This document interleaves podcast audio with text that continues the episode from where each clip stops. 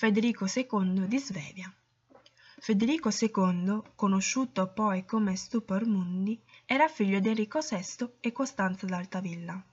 Quando Enrico VI muore, Federico ha solo quattro anni ed eredita la corona imperiale e quella del regno normanno, che comprendeva Sicilia e Italia meridionale. Federico è troppo piccolo per governare, quindi viene cresciuto dalla madre e affidato alla protezione di Papa Innocenzo III. In quel periodo, in Germania, ci furono violente lotte per la successione. In pratica, i principi tedeschi cercavano di conquistare il potere per diventare essi stessi imperatori.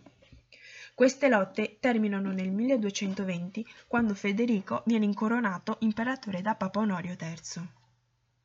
Nel regno di Sicilia, Federico costruisce uno stato monarchico centralizzato.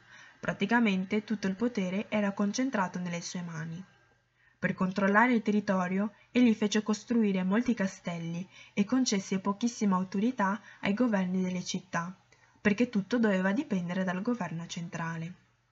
Molta attenzione fu dedicata da Federico alle finanze del regno, Infatti le tasse erano molto importanti perché servivano a finanziare le spese dello Stato e quindi c'erano molti funzionari che giravano per il territorio per riscuotere le tasse.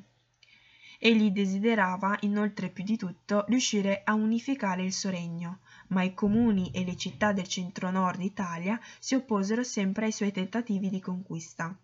Federico lottò a lungo anche per conquistare i territori del papato, ma dovette arrendersi e non riuscì mai ad unificare tutto il territorio sotto il suo potere.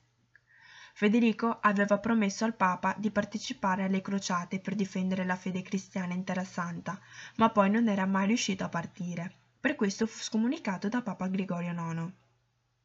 Finalmente parte per una crociata nel 1228, la differenza è che invece di combattere come tutti avevano fatto prima di lui, preferì usare la diplomazia e grazie a degli accordi riuscì ad ottenere Gerusalemme.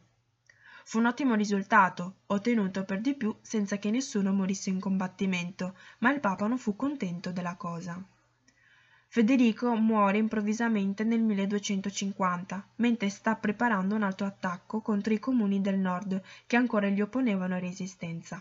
Il suo, il suo, tentativo di unificare il regno non si realizzò mai, anzi da allora, piano piano, l'impero si avviò verso un declino da cui non si riprenderà mai più.